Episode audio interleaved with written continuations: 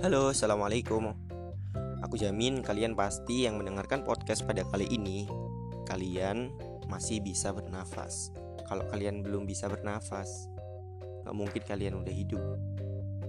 Dan udah hidup pun kalau masih gak bernafas, itu mungkin kalian tinggal nama.